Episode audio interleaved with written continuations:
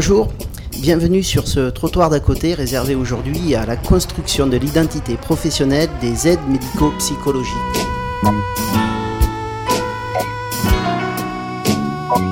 Le métier d'A M P peut s'enorgueillir d'accompagner les personnes inscrites dans la grande dépendance. Pour cela, ce spécialiste du quotidien, encore mal connu, se confronte à la dureté de ces réalités et à de nombreux tabous qui traversent encore nos sociétés, comme l'altérité, la sexualité, la violence, la mort, le corps ou la souillure. Alors pourquoi devient-on A M P ? Comment se construit cette identité professionnelle ? Et quel est ce métier ?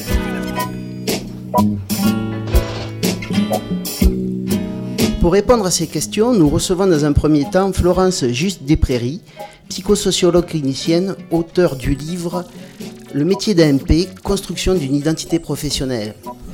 Et dans une deuxième partie, nous recevrons Xavier Gallienne, qui est responsable de la formation A M P à l'E M F A.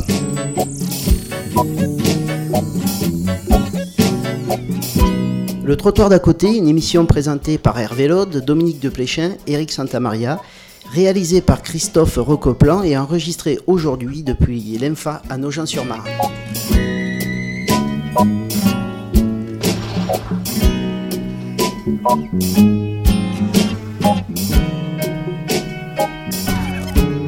Florence Giust-Desprairies, bonjour.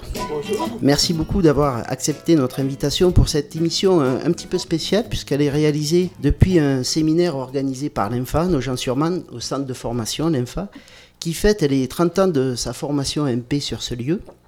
Alors les organisateurs de ce séminaire ont eu la bonne idée d'inclure notre émission dans le programme du séminaire, ce qui fait qu'on est face au public de ce colloque autour de cette question de, euh, des A M P. On a réussi à faire cette émission grâce à Christophe, notre réalisateur, mais aussi grâce à Arnaud Huchet et Antoine Metzer qui nous ont permis de mettre en place notre studio nomade et on les en remercie. Alors Florence Giust-Desprairies, est-ce que vous connaissiez ce métier d'A M P avant de, de, de faire ce travail-là ?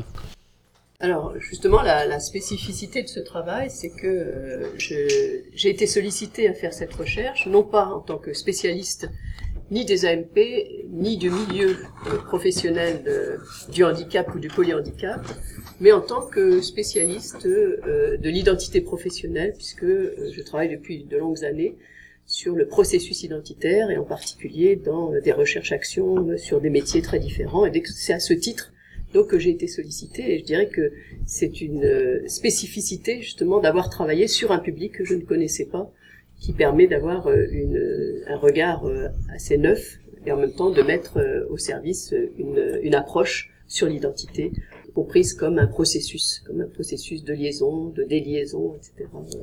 On y reviendra peut-être. Oui, alors ce métier d'A M P qui est encore, j'ai vu dans votre livre, encore largement féminin, puisque quatre-vingts pour cent des, des A M P sont des femmes, des femmes jeunes, relativement jeunes, on va dire jeunes même, puisqu'ils ont environ trente-trois ans. Et c'est un métier en pleine expansion, puisque vous nous racontez qu'il y a à peu près dix pour cent de professionnels en plus sur le marché du travail depuis les années quatre-vingt-dix. Alors, malgré cela, ce, ce métier semble encore mal connu du grand public, y compris des professionnels du travail social. Aussi, nous sommes allés euh, rencontrer des professionnels, des éducateurs d'un I M E de la région parisienne pour savoir s'ils connaissaient ce métier d'A M P. C'est, euh, c'est le son de Julien, je vous propose de l'écouter et puis on, on ré- réagira derrière. Aide médico-pédagogique ou psychopédagogique ? Je ne sais même plus.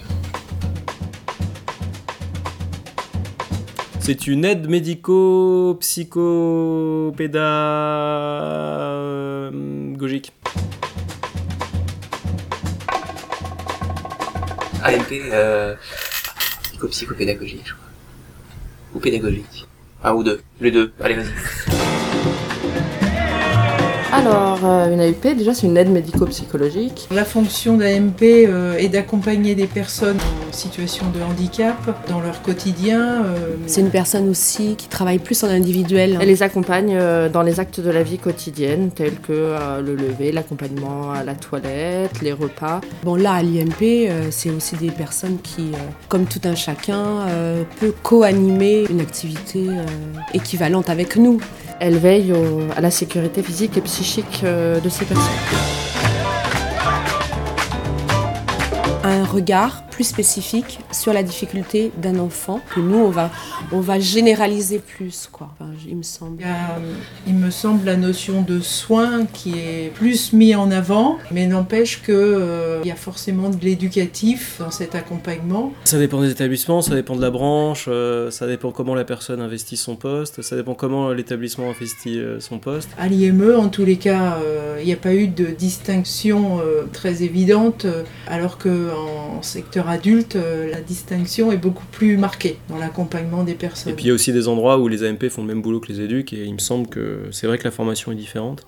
Souvent, les personnes sont quand même euh, attentives et suffisamment douées pour faire le même boulot, même si, euh, effectivement, c'est pas les mêmes compétences. Donc, euh, c'est un vaste sujet. Oui, en maison d'accueil, euh, sont vraiment plus euh, associés euh, à tout ce qui est l'approche du corps et des choses comme ça. Il y a peut-être un petit peu d'éducatif, mais peu, je pense. Elles sont plus en lien avec les aides-soignantes aussi, donc il y a peut-être une confusion, là. Dans le médico-social, on voit bien que les A M P s'occupent des gens, euh, les M E... Euh, aide les A M P à s'occuper des gens et les éduquent, ils écrivent les projets. Il y a quand même une, une espèce de pyramide, quoi. Il y a un an d'études, alors la société elle fonctionne de, sur le fait que moins tu fais d'études, moins t'es payé, moins t'es reconnu. Après, euh, c'est vrai que sur le terrain, c'est difficile de dire que de, de moins reconnaître les gens parce que déjà c'est un peu gênant au niveau moral, même si ça peut s'expliquer. Et ensuite, les gens font quand même du bon boulot, quoi. Donc euh, ça pose question.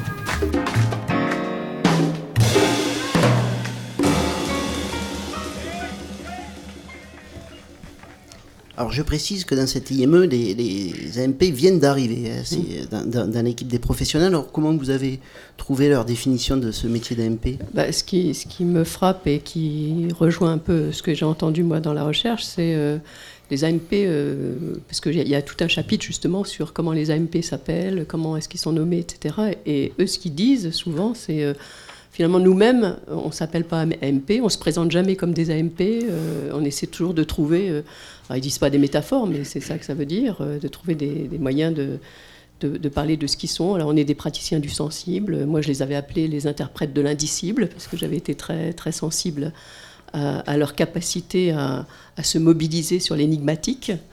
Euh, mais euh, ce qui, ce qui m'a beaucoup frappée, c'est euh, une construction identitaire euh, euh, assez paradoxale, euh, parce que ce sont des, des personnes qui sont à la fois euh, euh, disqualifiées d'une certaine façon sur le mode « on fait ce métier par défaut », parce qu'on n'aurait pas fait les études qui permettraient de faire autre chose, et en même temps surqualifiées, parce que c'est des gens formidables, c'est l'or des institutions, s'ils n'étaient pas là, c'est, c'est les, les, les personnes... Euh, handicapés ou les, ou, ou les personnes en grande difficulté, en grande dépendance, ne pourraient pas vivre. Hein.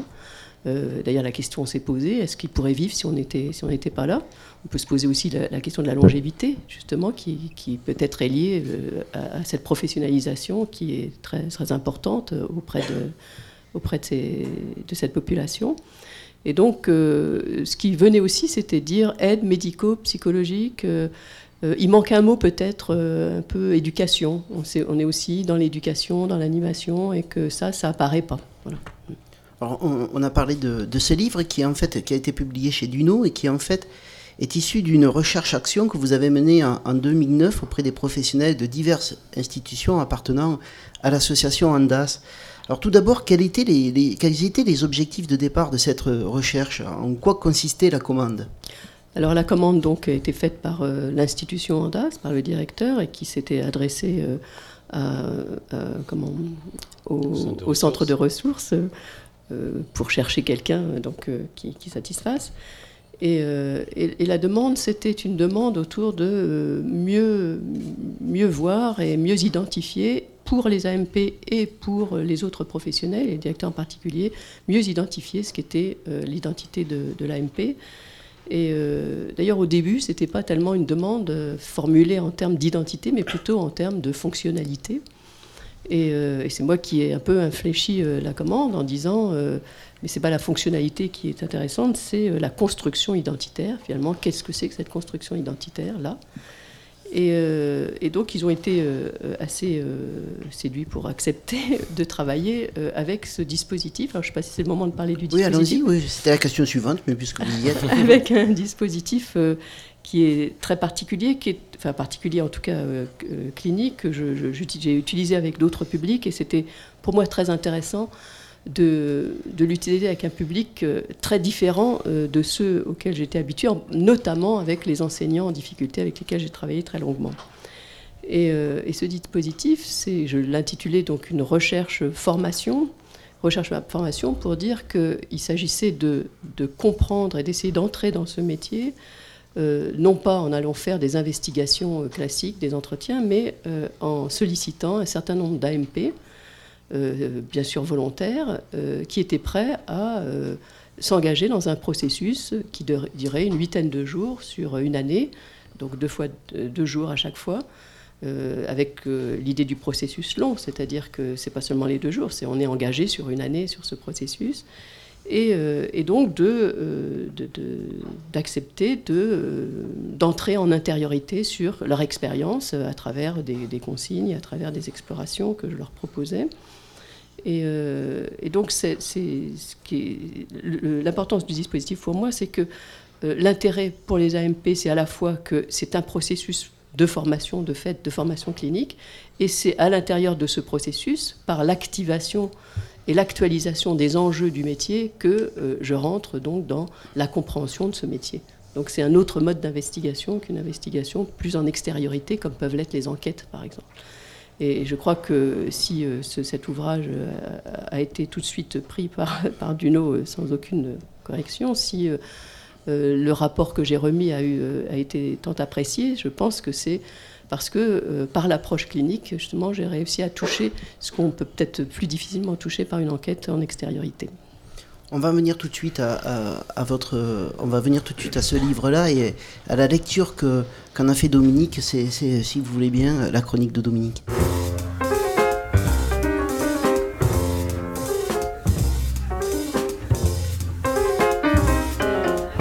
Alors, comment est-on A M P aujourd'hui ?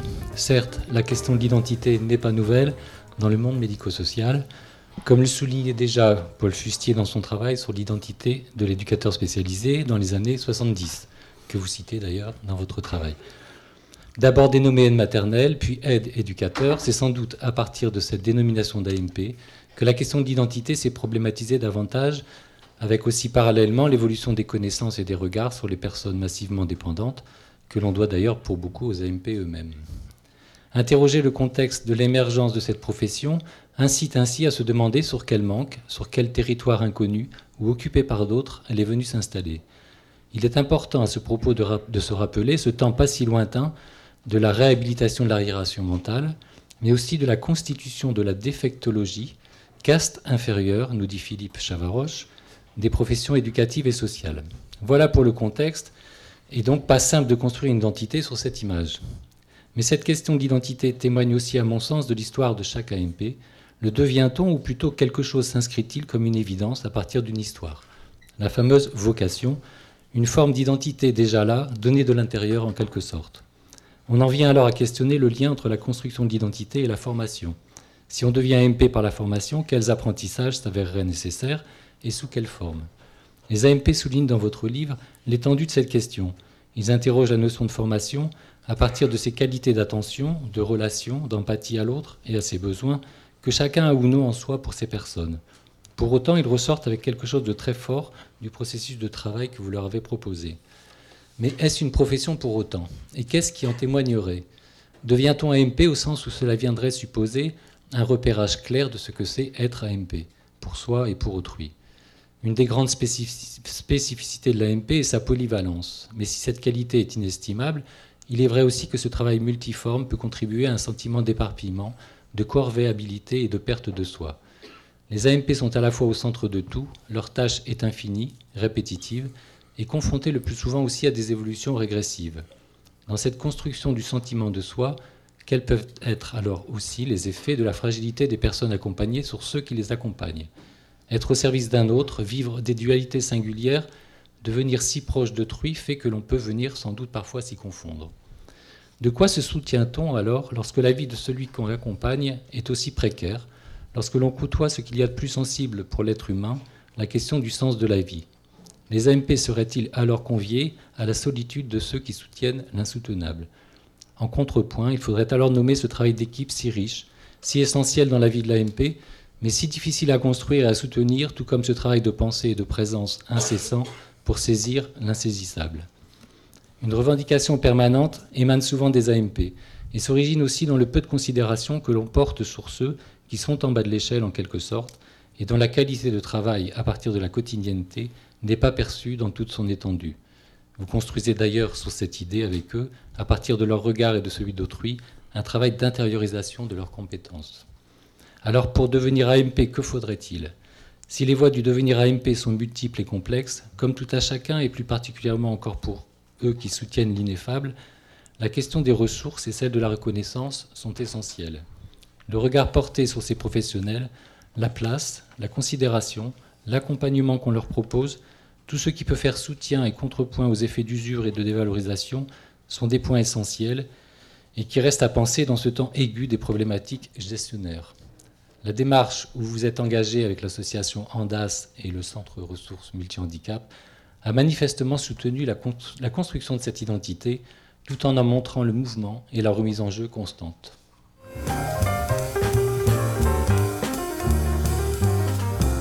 Une première réaction, peut-être, Florence Giust-Desprairies. Bah, merci pour cette présentation fine et délicate.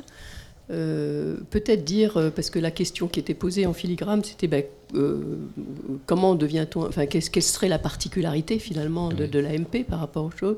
Moi, ce qui m'a, ce qui m'a beaucoup frappée, et je pense que c'était lié aussi au fait que j'étais vraiment en extériorité, donc euh, je, je, j'appréhendais comme ça pour la première fois.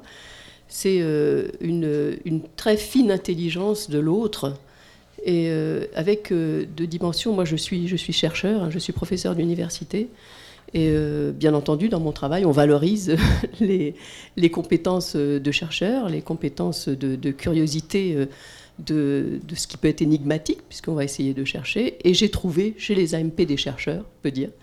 C'est-à-dire que j'ai trouvé que euh, ce qui mobilisait euh, très fortement euh, la construction identitaire de l'A M P et qui pouvait euh, pallier justement à ce qui pouvait être de l'ordre de la pénibilité, parce qu'il y a une très grande pénibilité, et ça il faut le reconnaître, euh, c'était euh, un intérêt euh, relancé à l'énigmatique de l'autre qui se présente euh, au quotidien euh, parce qu'il faut déchiffrer, il faut comprendre. Il ne s'agit pas seulement d'accompagner et d'aider l'autre à vivre et, et à, à, à se situer dans son quotidien, mais pour ce faire, il faut sans arrêt se poser la question de qu'est-ce qu'il est en train de vivre, qu'est-ce qui est en train de se passer pour lui. Je, enfin, je vois qu'il souffre, par exemple, je ne sais pas où, la personne est incapable de me dire où elle souffre, mais c'est moi qui vais trouver, et cetera. Donc je trouve cette, cette relance de l'énigmatique comme ça, j'ai, j'ai trouvé que, que c'était une vraie compétence, une vraie qualité dans ce quotidien et une qualité vraiment invisible. La deuxième, la, le deuxième point qui m'est apparu très important, c'est euh, un contact et une découverte euh, de la vitalité de l'autre à l'endroit où euh, le regard extérieur de ceux qui ne s'occupent pas des personnes en très grande difficulté comme ça, et je pense en particulier aux, aux, aux personnes polyhandicapées, c'est un regard justement de, plutôt euh, mortifère, enfin, qui serait plutôt euh, de, enfin, du manquement en tout cas, de la déficience. Hein. On est vraiment dans le regard de la déficience avec toutes les peurs qui sont attachées à ça, sur euh, ce que ça peut faire résonance sur nos propres déficiences. Et j'ai trouvé que, que les A M P, justement, euh, dans ce contact extrêmement euh, comment, proche, dans cette proximité répétée, Euh, ce qui nourrissait, ce qui pouvait nourrir justement leur, euh, leur identité professionnelle et leur goût du métier, hein, puisqu'il faut parler de ça aussi, c'est, c'est de rencontrer paradoxalement une très grande vitalité, là où les gens euh, sont en, en, en grande difficulté, et peut-être que cette difficulté oblige justement à être beaucoup plus proche euh, d'une vitalité qui, qui, qui échappe perpétuellement, quoi, avec cette, ce spectre de la mort qui est toujours là. Alors, vous nous expliquez dans votre livre que c'est en fait Tosquelles, à la fin des années cinquante, qui va créer un petit peu, ce, ce faire appel aux premières A M P pour s'occuper de, de, pers- de, de personnes qu'on qualifierait aujourd'hui de, de personnes polyhandicapées. Pourquoi est-ce qu'il invente cette fonction et à quel manque euh, euh, cette fonction d'A M P vient combler ? Quel manque cette fonction d'A M P vient combler ? Alors, il y a peut-être deux temps à dire par rapport à l'approche de Tosquelles. Le, le premier qui, a pu, qui peut être remis plus en cause aujourd'hui, mais qui, a, qui en son temps, il faut le, il faut le remettre dans l'histoire, ça a été de dire qu'il euh, y avait chez la femme cette capacité finalement à se mobiliser par rapport à une fonction maternelle, et que cette fonction maternelle, elle était structurante, elle, était, euh, elle, elle, elle sollicitait de l'intelligence invisible, mais qui était là pour, et qui faisait que, que si elle était capable d'élever son enfant, son enfant justement, de, de le faire passer d'une extrême dépendance à une autonomisation, et cetera, qu'il y avait des, des, des, des qualités là, euh, bon, qu'il considérait comme naturellement euh, maternelles, et cetera. Alors on revient beaucoup là-dessus aujourd'hui avec toute la question du genre, euh, en, en disant que, et moi je l'ai bien vu aussi chez les A M P, c'est-à-dire que euh, cette, cette idée que ce seraient des fonctions euh, euh, naturelles de la femme, euh, en même temps, euh, ça disqualifie aussi les compétences d'une certaine façon, puisque finalement c'est pas des compétences, puisque c'est naturel. Bon, on voit bien que c'est tout sauf naturel. Enfin, c'est, c'est très important de voir comment il y a une construction de soi vraiment autour du métier, autour des fonctions, autour de ce qu'on fait, qui, qui est une compétence. Sauf que cette compétence, le, le problème de cette compétence, c'est que c'est une compétence de, d'arrangement, d'aménagement de, de, de, comment, de, de cet existant, et que euh, toute la conception des compétences aujourd'hui, qui veut être que dans la visibilité, visibilité, euh, c'est, c'est, à mon avis, elle est antinomique avec ce qu'on a à percevoir et à sentir de ces compétences-là, qui sont beaucoup plus de l'ordre de l'invisible, mais qui peuvent être nommées, hein, néanmoins, qui peuvent être nommées. Et euh, donc, donc, pour reprendre sur Tosquelles, donc il y a à la fois cette dimension-là, mais elle a été importante en son temps, parce que ça a été une manière de valoriser justement ces compétences-là qui n'étaient pas reconnues comme telles, même si elles ont été, si elles étaient naturalisées d'une certaine façon dans un premier temps.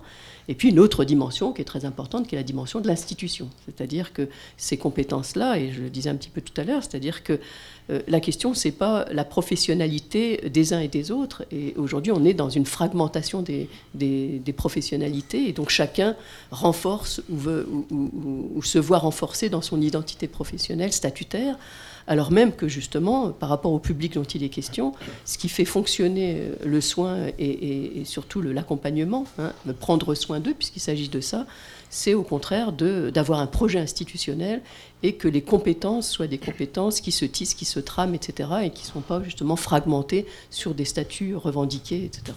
Oui, Hervé ? Alors, en, avant de venir sur la question des, des compétences, je voulais juste faire une petite observation concernant le, le livre, et, et vous remercier notamment de toute la partie qui est sur la préhistoire, euh, vous appelez ça comme ça, la préhistoire de la venue dans le métier, mmh. Et il y, y a des moments de bravoure, quoi. Sophie et Maman Justine, Léna et les grands-mères, vraiment, je pense que c'est, c'est des...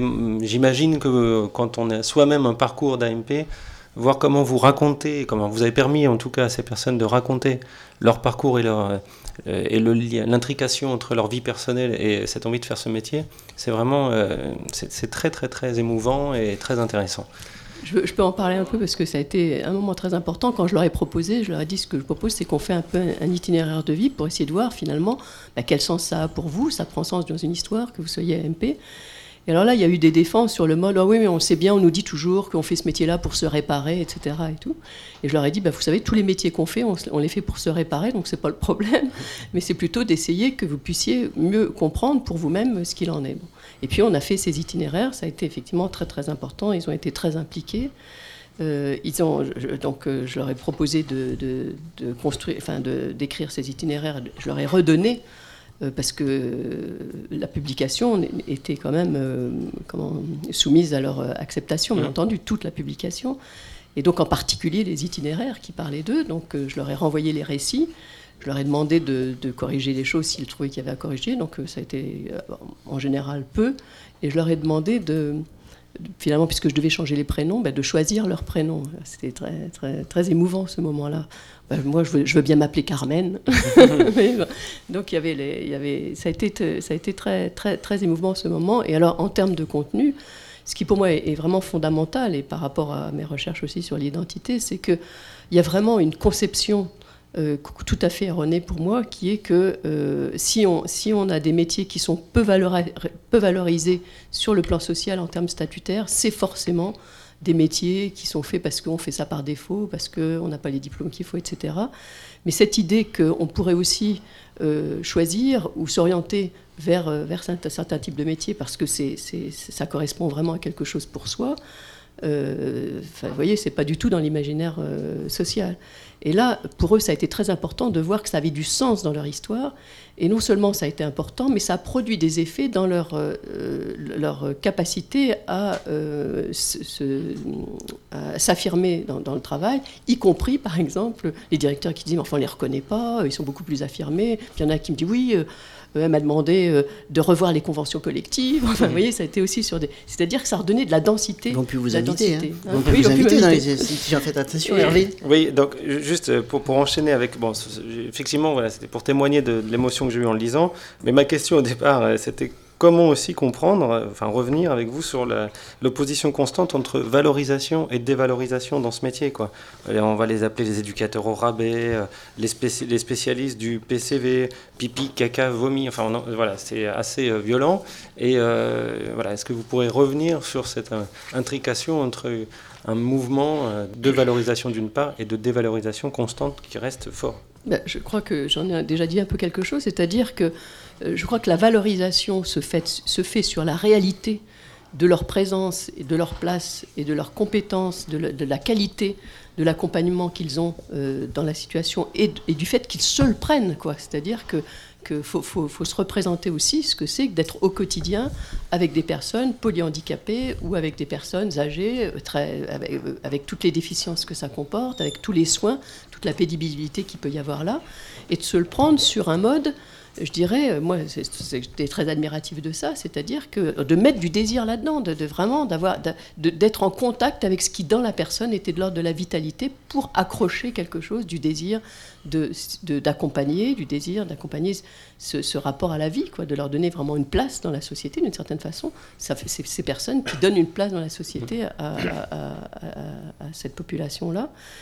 Et, euh, et donc, je, je trouve qu'il y a, y a, en général, les professionnels qui sont autour d'eux euh, sont en contact avec ça, et les familles aussi, et donc il y a une, une très forte valorisation de ça, quoi. On, on sent bien, même si les mots ne sont pas là pour le dire, on sent bien que c'est spécifique, que c'est, ce sont des qualités particulières, et que là, il y a, là, il y a là une très grande, je ne voudrais pas employer le mot compétence, parce que je trouve qu'il est lié à autre chose, mais vraiment une qualité, une qualité, une spécificité, ouais, avec une qualité d'être, ouais, et cetera. Ouais. Donc on a ça, et puis parallèlement, on a ce que je dis tout à l'heure, c'est-à-dire tout l'effet euh, de l'imaginaire social, statutaire, de, euh, bah, y a, y a des gens qui font des métiers parce qu'ils ont les, les, les formations qu'il faut, ou ils ont les diplômes qu'il faut, et d'autres qui n'ont pas.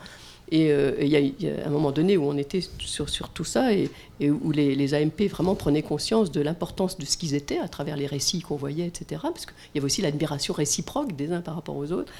Et, et alors, ils savent que je suis universitaire, ils savaient d'ailleurs, on était dans une relation.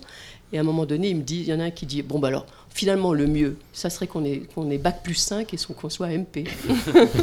Donc, on garde le métier D'accord. d'A M P. Dominique ? Donc, A M P euh, médicaux, psychologiques, enfin bon, on dit tout à l'heure, voilà, où est l'éducatif là-dedans.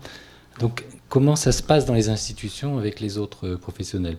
Alors, on a dit qu'ils sont au centre de tout, euh, qu'ils sont, sont des fils rouges. Euh, est-ce qu'on pourrait les définir comme soutenant finalement une position tierce entre le médical et, on va dire, quand même l'éducatif ? On pourrait en parler un peu plus. Donc, dans votre livre, on voit bien quand même que s'exprime, c'est une difficulté de, de trouver sa place dans, dans ces rapports euh, entre professionnels. Alors, j'avais envie de rappeler à nouveau que Tosquelles disait qu'il avait beaucoup appris à partir du moment où il s'était mis à l'écoute de ce qu'on n'appelait pas encore le, les A M P à l'époque. Donc on pourrait penser que la hiérarchie est bousculée dans l'institution de par cette, cette fonction, et en même temps on a l'impression que ça, c'est compliqué, quoi. Ça, ça, ça grince quand même un peu. Alors est-ce que vous pensez qu'on assiste aussi du coup, à, on devrait assister à un bouleversement des, des hiérarchies, des fonctions, et qu'il y a, il y a vraiment quelque chose à repenser très fort là dans les institutions, à tous les, à tous les niveaux et notamment des autres professions aussi ? Il y a deux mouvements, c'est-à-dire il y a le mouvement existentiel. Dans le mouvement existentiel, je trouve que ça pousse à ça, parce que les A M P en plus deviennent de plus, de, de plus en plus compétents parce qu'ils se forment, et qu'on peut de moins en moins euh, les, les relayer à seulement une fonction naturelle qui serait que, parce que c'est des femmes qui savent s'occuper de leurs enfants, donc euh, je veux dire les compétences sont là. Les A M P prennent des responsabilités de plus en plus aussi dans l'animation, dans des ateliers, et cetera, et, et montrent leur compétence à le faire du lieu, de leur connaissance justement des, des, des personnes dont elles s'occupent. Et, euh, et donc, je trouve que de ce point de vue-là, oui, on pourrait dire qu'elles euh, elles peuvent justement faire bouger les frontières, mais euh, ceci rentre en obstacle avec des tendances lourdes de la société en ce moment dans, dans les métiers qui sont au contraire de euh, de, de ce que je disais tout à l'heure, c'est-à-dire de, de renforcer, de renforcer les statuts, de renforcer euh, les fiches de poste, euh, les, les fiches de, poste euh, de parler de plus en plus en termes de compétences et de, de cibler les compétences, et cetera. Et, et ce qu'on voit, c'est, c'est dans la conflictualité qu'on voit dans les, dans les institutions, on voit justement, c'est que chacun est porteur de ces dynamiques-là, mais euh, plus, au-delà de leur volonté. C'est-à-dire, on, on voit bien que, bah oui, mais j'ai été formé comme ça. Les gens disent ça. Euh, je veux juste parler très vite peut-être de, de ce dispositif, parce que j'étais, je l'ai inventé là et j'ai trouvé que c'était très, très intéressant. C'est que je n'avais pas le temps euh, ni, euh, ni les moyens par rapport à la recherche qui, que je devais faire, enfin dans les limites de cette recherche, d'aller dans les institutions, voir les équipes, faire de l'observation d'équipes, et cetera. Et donc, j'ai proposé de, de prendre un dispositif qui était de prendre un professionnel de chaque... Euh, prendre tous les professionnels qu'il y a dans une institution, mais d'institutions différentes. En, en, en d'autres termes, j'ai, j'ai fait une espèce d'institution recomposée, comme on parle d'une famille recomposée. Et puis, je les ai mis ensemble pendant une journée. Et, euh, et toute la question, c'était, ben, les A M P, c'est quoi dans cette institut pour vous, les A M P, et cetera. Et alors, il y a eu, il y a eu un phénomène qui était très intéressant. Enfin, j'ai eu beaucoup de mal à écrire ce passage, mais je crois que c'est un des meilleurs de ce livre. C'est-à-dire, de, de, c'est, il y a eu une sorte d'activation, d'actualisation, finalement, de l'institution à travers tous ces professionnels qui étaient là, alors qu'ils venaient chacun d'institutions différentes. Mais en même temps, comme ce n'était pas avec leurs collègues, tout ce qui était de l'ordre des défenses ou des protections, ou de protéger l'autre, et cetera, ben, ce n'était pas là, puisque ce n'était pas là. Leurs mmh. leur, leur, leur collègues directs. Du coup, ils se disaient vraiment les choses, ils rentraient dans, leur, dans les conflits, et là, on voyait bien. Et ce qu'on voyait bien, c'est combien chacun, finalement, a des compétences qui dépassent ou a des, a des possibilités de prendre des responsabilités qui dépassent euh, le, le, le profil euh, qui est écrit sur sa fiche de poste, et cetera, mais qu'ils euh, sont en conflit, je dirais, interne et externe, c'est-à-dire qu'ils sont en conflit avec...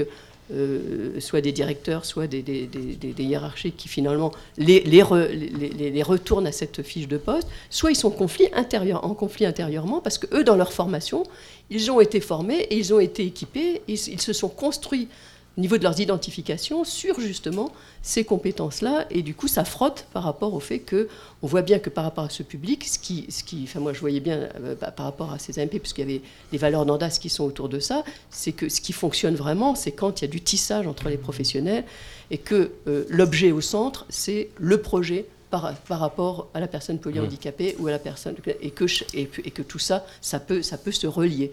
Si on est vraiment dans, dans faire attention que l'autre ne dépasse pas ce qu'il fait et est-ce qu'il ne va pas en, en, empiéter sur mon travail, là, on voit bien que c'est beaucoup plus difficile. Mmh. Mmh. Ce, qui, ce qui met en, en difficulté la place de l'A M P, on, on ressent ça dans votre livre, euh, dans, la place dans l'institution et dans l'équipe, c'est aussi la difficulté de dire sa fonction et de délimiter sa fonction. Euh, vous, vous, vous intitulez un des chapitres du livre « L'inclassable métier d'A M P » et vous avez un, un participant à la recherche qui dit « on fait tout mais on fait rien ». Donc on est toujours dans ce paradoxe de quelqu'un qui est utile et indispensable à l'institution et qui en même temps cette utilité et ce, cette multifonction empêche de se situer dans l'institution. Il est tout le temps aussi dans le conflit avec l'autre parce que toujours en train de marcher un peu sur les plates-bandes de l'autre. Oui, mais en même temps, euh, justement... J'ai, ce, que, ce que j'ai essayé de défendre dans cet ouvrage, il y a un chapitre que j'ai, acheté, j'ai appelé le flou, hein, euh, apologie du flou, quelque chose comme ça. Euh, c'était l'idée que, euh, justement, précisément, c'est cette, euh, c'est pas une difficulté, c'est une spécificité. C'est-à-dire que si on va dans le sens de, ne, de nommer toutes les tâches, de repérer tout, de faire de la fiche de poste et d'attendre les gens à la fiche de poste, ben c'est, on, perd, on perd vraiment la qualité, la qualité profonde qui est là, qui est qu'il faut accepter que c'est dans ces zones de flou aussi qu'il y a quelque chose de très important. Par exemple, tout l'enjeu entre proximité et distance. On, a, on, a, on, est, on est resté là-dessus très longuement parce qu'à un moment donné, euh, ils se reprochaient l'un et l'autre, mais, mais t'es trop proche, euh, toi t'es trop, trop distant, et cetera. Et puis, en approfondissant, ce qu'on s'est aperçu, c'est qu'il euh, y avait de l'idéologie derrière ça, c'est-à-dire que de l'idéologie qui passait en formation dans les institutions, qui était bah, voilà ce qu'il faut être, voilà la proximité dans laquelle il faut être, voilà le, la distance dans laquelle il faut être. Et quand on est rentré vraiment dans les histoires, parce que vous voyez, on est rentré cliniquement dans qu'est-ce qui se passait en réalité. Et, euh, et ce qu'on voyait, c'est que, justement, il y a une dialectique entre proximité et distance qui se renégocie tous les jours. C'est-à-dire qu'on ne va pas instituer que la, distance, la bonne distance, c'est ça, ou que la proximité, c'est ça, mais que ça se renégocie tous les jours. Dominique ? Est-ce qu'on ne peut pas penser aussi qu'il y a quelque chose d'excédent d'être au, au centre de tout, et qu'à un moment donné, il faut aussi bien repérer quand même quelque chose de la place qu'on occupe, et de la place des autres professionnels. Enfin, je, je pense que là, par exemple, il y a la question justement de aujourd'hui, cette, ce mouvement de demander de plus en plus aux A M P de faire de l'éducatif, en quelque sorte. Alors ça me fait penser à deux choses. Un, est-ce qu'on est en train de fabriquer des éducateurs au rabais, d'une certaine façon ? Et est-ce que deux, en, en deçà de, de cette question-là, il n'y a pas aussi pour les A M P de dire, attendez, là, il faut qu'on s'arrête un petit peu, là, on n'est pas, on n'est pas capable de tout, il faut qu'à un moment donné aussi, il y ait quelqu'un autour de nous, un dispositif qui contienne quelque chose. Oui, je pense que c'est très important aussi, cette idée mmh. du contenant. Mais euh, la, la, la question, en fait, qui se pose vraiment, c'est, c'est pas tellement, je crois, la question euh, de leur faire faire en plus autre chose, c'est... Est-ce que, euh, est-ce que dans, dans, encore une fois, dans la perspective du projet, c'est-à-dire est-ce que dans, la, dans, dans, dans le projet, il y a la place à quelque chose où l'A M P, compte tenu de ses compétences, c'est bien qu'il y aille aussi, par exemple oui. sur l'animation. Oui. Mais, mais la, la vraie question, c'est euh, est-ce que, comme le disait quelqu'un dans la salle tout à l'heure, euh, est-ce qu'on euh, multiplie euh, les soins de base, est-ce qu'on multiplie les champs, est-ce qu'on multiplie ça, est-ce qu'on multiplie Euh, tout, le, tout, tout, le, tout le travail euh, euh, basique et, et, et de la pénibilité en disant bah, c'est là, vous êtes là, et puis après bah, forcément, c'est-à-dire il n'y a pas de place pour autre chose. Mmh. Quand ils disent on n'a que dix minutes pour s'occuper d'eux, il ouais. bah, y a la place pour rien. Donc mmh. euh, cette question-là est plus importante, je trouve. Mmh. Euh, après, il y, y a effectivement euh, la, la, la question des places des uns de et des demande, autres. Oui, mais la demande. Et puis sur la place des uns et des autres, je trouve qu'on n'a pas encore parlé de ça, mais la question de l'équipe, je crois que c'est très important, c'est-à-dire qu'on a parlé des groupes d'analyse, et cetera.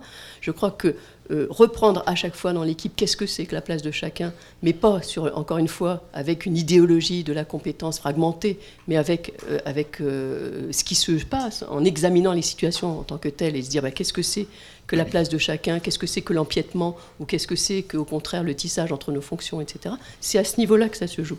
Mais aujourd'hui, on voit bien qu'il y a de moins en moins de temps pour ça, et que euh, ça, ça, ça, vient, ça vient percuter ça, quoi. Oui, c'est vrai que vo- votre recherche se fait euh, au sein de l'association Andas, qui, on, on sent, on valorise ce, ce, cette place de, de, de l'A M P. C'est peut-être pas vrai dans toutes les institutions. Absolument, absolument. Non, je voudrais oui, juste Dominique. en profiter là, euh, pour parler aussi d'un autre livre que vous avez, euh, voilà, euh, auquel vous avez travaillé, qui s'appelle « Un lieu pour habiter le monde, être directeur d'un établissement de personnes polyhandicapées ».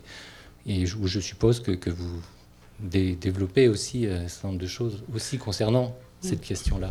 Alors, ce, cet ouvrage, son, il a une histoire, c'est-à-dire que quand j'ai fait cette formation, ce livre sur les A M P, les, les directeurs étaient assez euh, sidérés de voir arriver un, un ouvrage comme ça, alors qu'on m'avait demandé un petit rapport.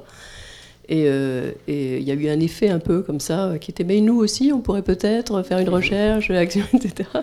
Et alors, les jaloux. Oui, ils étaient un peu jaloux, quoi. C'est-à-dire, quoi, les A M P, eux, ils ont eu droit à tout ça, euh, mais peut-être que nous, les directeurs, et cetera. Alors, je, je leur ai tout de suite dit qu'il ne s'agissait pas de faire la même recherche, que c'était la recherche des A M P, que ça s'était passé avec les A M P. Et que, mais que s'ils avaient une demande, que bien entendu, je voulais bien y répondre. Alors, leur, leur demande, plus, plus, eux, c'était plutôt... Euh, Euh, très, très ciblé sur euh, la difficulté euh, d'être, euh, de, de, de conduire un, un établissement comme celui-là euh, dans les orientations aujourd'hui euh, qui, qui traversent toutes les organisations, donc avec des logiques gestionnaires, avec des logiques de rentabilité, et cetera. Donc c'était un petit peu ça qu'ils voulaient mettre en évidence, donc on a travaillé un peu là-dessus. Moi, je voulais juste faire un aparté parce qu'on a parlé des, des places de chacun et des, des glissements entre les places de chacun. Et j'ai été frappé, je, je suis un ancien éducateur, je suis éducateur spécialisé de formation, et j'ai été frappé par des pages de votre livre où je me suis dit, vous décrivez la, la pratique de l'A M P, et, et je me suis dit, mais c'est étonnant, c'est, j'ai le sentiment que c'est ce que je faisais moi quand j'étais éducateur. Et je me disais, ces pages-là, on pourrait les retrouver chez Fustier ou chez Lemay quand ils expliquent ce métier d'éducateur spécialisé. Et c'est vrai que là, c'est une véritable question à... peut-être un débat pour une prochaine fois, de savoir comment il y a un glissement dans l'accompagnement de la personne, et peut-être que là, que les éducateurs spécialisés ont à réfléchir à, à cela un petit peu plus profondément. On va, on, ce métier d'A M P évolue, on est en train de, de, de le constater autour de cette table, et Hervé, pour son carnet sonore, est allé justement euh, découvrir de nouveaux lieux pour, pour les A M P. Le carnet sonore. Mon carnet, mon dictaphone. Carnet sonore. Décider de ne jamais adhérer à un discours sans faire l'effort de le comprendre. Le carnet sonore. Alors oui, aujourd'hui, dans le cadre du carnet sonore, donc, je suis allé poser mon micro auprès de Franck Lallot, euh, qui est donc euh, responsable maintenant d'une maison d'enfants, mais qui a pendant longtemps travaillé dans un C H R S euh, à Paris. Et il a contribué, participé à l'embauche d'A M P euh, auprès de ce public d'hommes d'une cinquantaine d'années très précarisés, Euh, c'était une nouveauté et c'est des postes qui venaient euh, compléter, voire remplacer des postes de surveillants. Donc euh, je suis allé le rencontrer pour qu'il nous parle un peu de cette expérience euh, un peu originale encore euh, dans, dans le temps. Alors pourquoi il procède à, à, à l'embauche d'A M P ? Les deux, parce qu'il y a un manque constaté effectivement en termes de, de, d'approche soignante. Alors comment dans, dans cette euh, expérience singulière, euh, dont il dit que c'est le manque de, c'est, c'est plus par manque que par volonté qu'il en est venu là, parce que manque d'approche soignante, comment en fait euh, les A M P trouvent leur rôle dans son institution, ce C H R S ? Bah, c'est des gens qui ont l'habitude du travail pluridisciplinaire. Même dans une réunion d'équipe, euh, ils savent, euh, ils savent bien où est leur place. Ils, ils trouvent leur rôle tout de suite, puisque la, la population souffre de pas mal de, de problèmes. Physique, euh, important, grave, chronique. Alors quelles ont été, euh, pour le coup, les appréhensions particulières de ces A M P débarquant dans un lieu de travail et auprès d'un public euh, peu habituel ? Les premières peurs qu'elles ont eues, euh, enfin je dis elles parce que c'est la majorité des femmes, euh, c'est évidemment euh, la violence, question de la violence. Euh, dans le C H R S, il n'y avait que des hommes, euh, les problèmes d'alcoolisme, les problèmes de, de cohabitation... Euh, personnes réfugiées, qui avaient subi des traumatismes graves, donc qui avaient des comportements particuliers. Alors je vais aussi demander, euh, lui pour le coup, quelles sont les limites un peu particulières qu'il a notées avec ce, ces nouveaux salariés dans leur intervention euh, spécifique. Projet individualisé, tout ce qui est rédaction, tout ce qui est... Euh, ils n'ont pas eu forcément cette culture dans les établissements où ils étaient avant, euh, d'écrire, parce qu'en général c'est pas eux qui écrivent, ou c'est peu eux qui écrivent. Alors on, je suis revenu aussi avec lui sur le positionnement euh, des A M P comme étant le diplôme de niveau cinq de la filière éducative, et euh, de voir un peu ce qu'il en pensait lui. Et moi je pense que leur, rien que leur nom fait qu'ils ne sont pas au bas de l'échelle éducative, ils, sont, ils ont apporté des choses que, que, que les éducateurs ne pouvaient pas apporter, parce qu'ils n'avaient pas, euh, n'avaient pas la même formation.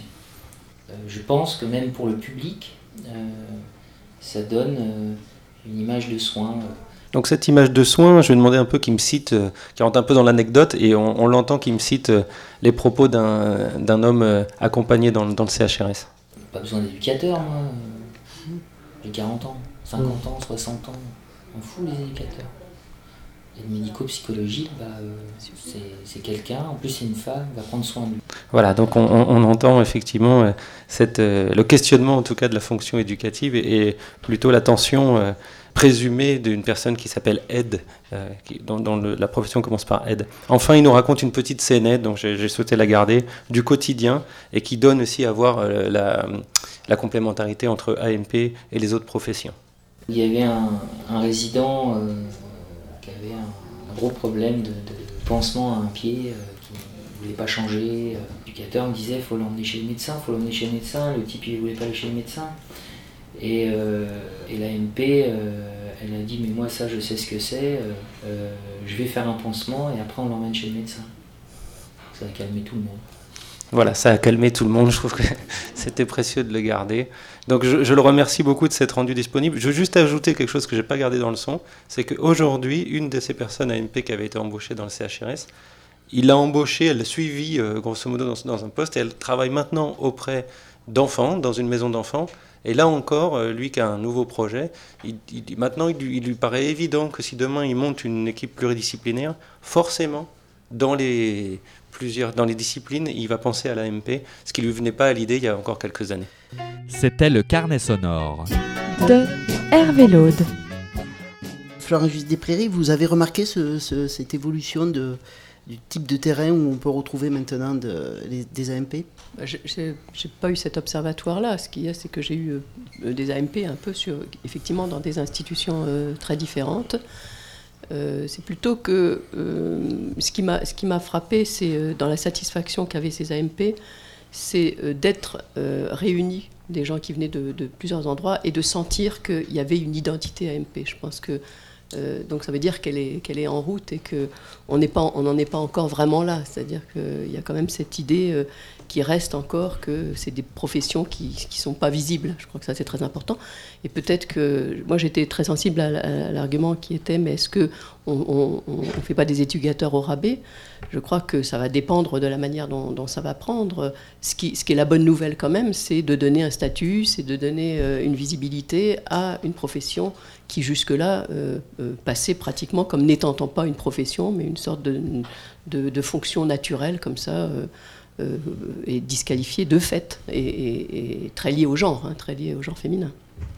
Alors, je, je vous présente euh, Xavier Gallienne, qui est donc euh, responsable de la formation A M P ici à l'E M F A. J'imagine que les derniers échanges que, vous, que nous venons d'avoir vous ont un petit peu interpellé.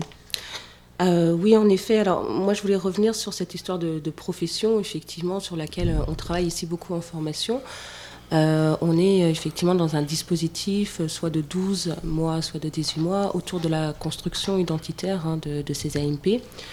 Euh, donc c'est quelque chose ici qui nous apporte beaucoup euh, dans l'équipe pédagogique, et on met en place euh, diverses effectivement interventions hein, pour pouvoir y répondre et, et essayer de, de valoriser hein, ces personnes euh, aides médico-psychologiques. Euh, étant donné tout ce qui a été dit effectivement et qu'on observe bien ici, euh, ils sont quand même très dévalorisés, c'est ce paradoxe hein, sur, sur les, les différents terrains, hein, que ce soit les maisons de retraite ou euh, dans le secteur du handicap. Comment, comment justement vous travaillez ce, cette difficulté-là ? Alors, qu'est-ce qui, dans la formation, permet de, de revaloriser, ou quel discours vous portez, ou quel type d'enseignement vous portez pour justement lutter contre cette dévalorisation ? Alors, il y a effectivement plusieurs niveaux. Il y a à la fois, euh, pardon, à la fois le, le discours hein, de nos autres formateurs et intervenants professionnels, un discours très, euh, très bienveillant, très euh, même renarcissisant hein, de temps en temps. Et puis euh, des, vraiment des thématiques d'intervention spécialisées autour de, de groupes d'analyse de la pratique professionnelle, euh, faisant travailler effi- effectivement le, l'A M P, le professionnel, sur leurs problématiques. Et revient souvent dans ces groupes euh, cette dévalorisation, la, la place qu'ils ont dans les institutions, euh, mal comprise. Il y a cela, il y a aussi des, des journées autour de l'identité professionnelle véritablement qu'on a mis en place avec euh, des dispositifs très psychosociologues, euh, de psychosociologie clinique effectivement, autour de, des récits de vie ou encore de, de, de schémas effectivement dans des institutions pour comprendre quelle, quelle place a l'A M P hein, dans, dans ses fonctions. Et enfin, on travaille sur la posture professionnelle qui est une posture pour moi clinique, hein, véritablement. Voilà. On voit bien dans votre livre, euh, Florence euh, Giust-Desprairies, euh, la, la difficulté qu'ont euh, les, ces, ces personnes qui rentrent en, en formation, dans ce, cette difficulté à être à, à la fois dans la technicité ou dans, dans le savoir-être. Il y a un, une difficulté à accepter aussi la question de la compétence, la, la question de, de l'apprentissage et, la, et de la technicité, au risque de perdre son savoir-être. Oui, je, je, le, le débat, par exemple, il est très, très présent au moment de la question de l'écriture, de l'écrit, hein, quand ils doivent faire des rapports sur, sur les résidents, et puis euh, les éducateurs qui, qui disqualifient ces rapports en disant « enfin, c'est n'importe quoi euh, », parce que le, le, le récit n'est pas assez professionnel, professionnel quoi, parce que eux, les éducateurs, ont appris à écrire. Qu'est-ce que c'est que d'écrire avec un, des, des, des termes plus professionnels que de, que de faire un, un rapport sur... Euh, Et euh, c'était très intéressant ce débat, puisqu'on l'a eu dans cette euh, fameuse réunion de, de l'institution recomposée, parce qu'on on voyait bien que ce que défendaient les A M P, c'était que euh, finalement euh, leur manière de, de, de raconter disait quelque chose de, de la proximité que le discours plus professionnel, auquel le discours plus professionnel échappait. Et donc le, là, il y avait une tension finalement entre quel est le bon discours, quoi, quel est celui qui permet euh, de mieux voir le processus à l'œuvre, quoi. Et je trouve que c'était intéressant de laisser cette tension en tant que telle, quoi, et pas de trancher par rapport à ça. C'est, c'est une tension d'ailleurs qu'on retrouve auprès des... C'est des vraies questions au niveau des éducateurs spécialisés sur les terrains, et cetera. Parce que tout ce qui est euh, un certain nombre de documents de la loi de janvier deux mille deux, et cetera, amène les éducateurs à devoir réapprendre à écrire, mmh, en faisant un peu une distinction entre les faits et leurs analyses. Mmh. Parce que souvent, les éducateurs avaient eu tendance à, à faire une espèce de groupé. Et, euh, et là, je pense qu'ils ont peut-être à, à collaborer avec euh, les, les A M P qui n'ont pas perdu le sens de l'observation, mmh, et, euh, et du récit précis, quoi. Voilà. Et encore une fois, pas euh, en, en tranchant sur quel est le bon récit, mais euh, en, en alliant les deux récits, quoi. Dominique ? Oui, alors on est dans une école de formation, donc on voit aussi dans votre livre euh, une petite remarque concernant le taux de réussite aux examens. Mmh. Et on voit que c'est quelque chose qui, qui a beaucoup changé, et aujourd'hui il y a des taux d'échec. Et euh, comment on peut comprendre ça ? Alors, il faut, faut s'adresser à la Je responsable la de question, formation. Hein. Alors, à la table. euh, une explication, en tout cas, que j'aurais, c'est que justement, ben, cette formation et ce, cette reconnaissance par le diplôme euh, n'est plus donnée à tout le monde et que euh, on n'a pas à, à avoir cent pour cent de réussite comme si c'était un cadeau, mais que c'est un véritable travail. Et, Et une construction, effectivement, autour de compétences, identité à avoir, et ça, ça, ça demande de, du temps et du travail. Je pense que ça, ça explique bien ce taux d'échec. Voilà. L'A M P, enfin, est un vrai métier. Euh, il n'est pas possible pour tout le monde. Donc c'est plutôt un bon signe. Je crois, et tant mieux. Est-ce que vous voyez arriver de, de, de nouveaux étudiants depuis, euh, depuis, par exemple, la réforme de, de deux mille six ? Alors, euh, des étudiants plus jeunes. Beaucoup, hein, effectivement. De, euh, lorsque j'ai débuté ici, euh, j'avais euh, en face de moi plutôt un, un public de, de, de quadra, hein, quelque chose comme ça, très féminin. Aujourd'hui, on a des, des très jeunes, parfois mineurs, hein, face à nous, euh, qui sont là vraiment pour apprendre quelque chose euh, assez pénible. Hein, donc c'est vrai que c'est pas simple. Donc voilà le public qui change, euh, de plus en plus jeune, et avec euh, parfois des, des, des envies un peu d'autres avec des... Euh, disons que A M P parfois n'est, n'est pas la finalité de leur euh, but professionnel, hein, et de leur trajectoire, mais euh, ça serait un passage, un rite peut-être pour comprendre un petit peu ce qui se passe dans les institutions, comprendre autrement les, les, les personnes à accompagner, les résidents, hein, euh, avant de continuer vers le moniteur éducateur ou éducateur spécialisé. Alors comment vous faites pour valoriser un métier qui ne serait qu'un métier de passage ? C'est une bonne question. Ça dépend. C'est, c'est très individuel. C'est très individuel. Euh, il n'y aurait pas de réponse générale. Euh, en même temps, euh, un métier de passage, euh, oui, mais je crois que si la personne, le, le, l'étudiant, le, le stagiaire n'y prend pas garde, n'y prend pas, en tout cas, n'y met pas assez d'importance, euh, le taux d'échec est là pour lui, hein, et puis il ne réussira pas de toute façon. Est-ce que euh, l'exemple là, du carnet sonore, qui est peut-être un peu original, est-ce que ça, c'est une tendance qu'on sent au niveau des centres de formation ? Est-ce qu'il y a de plus en plus de stagiaires qui font au moins des stages, voire qui ensuite se professionnalisent dans d'autres euh, champs que le champ habituel du polyhandicap et des personnes âgées ? Ou est-ce que c'est juste une anecdote ? Non, ça, ça se voit effectivement, et en, encore trop peu. Mais euh, oui, on, on voit effectivement des... des stagiaires pouvant faire des stages dans les C H R S ou les M E X, euh, mais ce n'est pas du tout la majorité aujourd'hui. Hein. C'est beaucoup plus les, les maisons d'accueil spécialisées, les M A S ou encore les maisons de retraite EHPAD. Hein. On parle aujourd'hui d'une évolution aussi de la formation, peut-être avec la fusion, avec euh, le diplôme d'auxiliaire de vie par exemple. Comment vous voyez cette, euh, cette évolution ? Euh, je ne vois pas ça d'un très bon œil, en fait. Je crois que les auxiliaires de vie... Pour oui, dire, tout à fait. Alors, je suis contre. Les auxiliaires de vie euh, sociale ont pour moi une autre identité professionnelle et elles n'ont effectivement pas toujours à être fusionnées avec les aides médico-psychologiques, et c'est tant mieux. Bon, on, va voilà. suivre, on va suivre ce débat. En tout cas, nous, ça nous a passionnés de rentrer dans, dans le monde des A M P. On vous remercie, Florence Giust-Desprairies, d'avoir écrit ce livre. On vous remercie, Xavier Gallienne, de nous avoir accueillis aujourd'hui. Voilà, le trottoir d'à côté, pour, pour nous écouter et nous retrouver, c'est une adresse, c'est une, le site est sur une adresse internet double vé double vé double vé point trottoir tiret du six dacôte point fr. Vous n'oubliez vous pas facebook.com slash trottoir hein, pour avoir aussi toutes les informations. Merci mesdames, c'était euh, très merci, agréable. Merci, merci. merci au public qui nous a accompagnés. Puis c'était euh, le trottoir d'à côté, ça fait bien de se parler.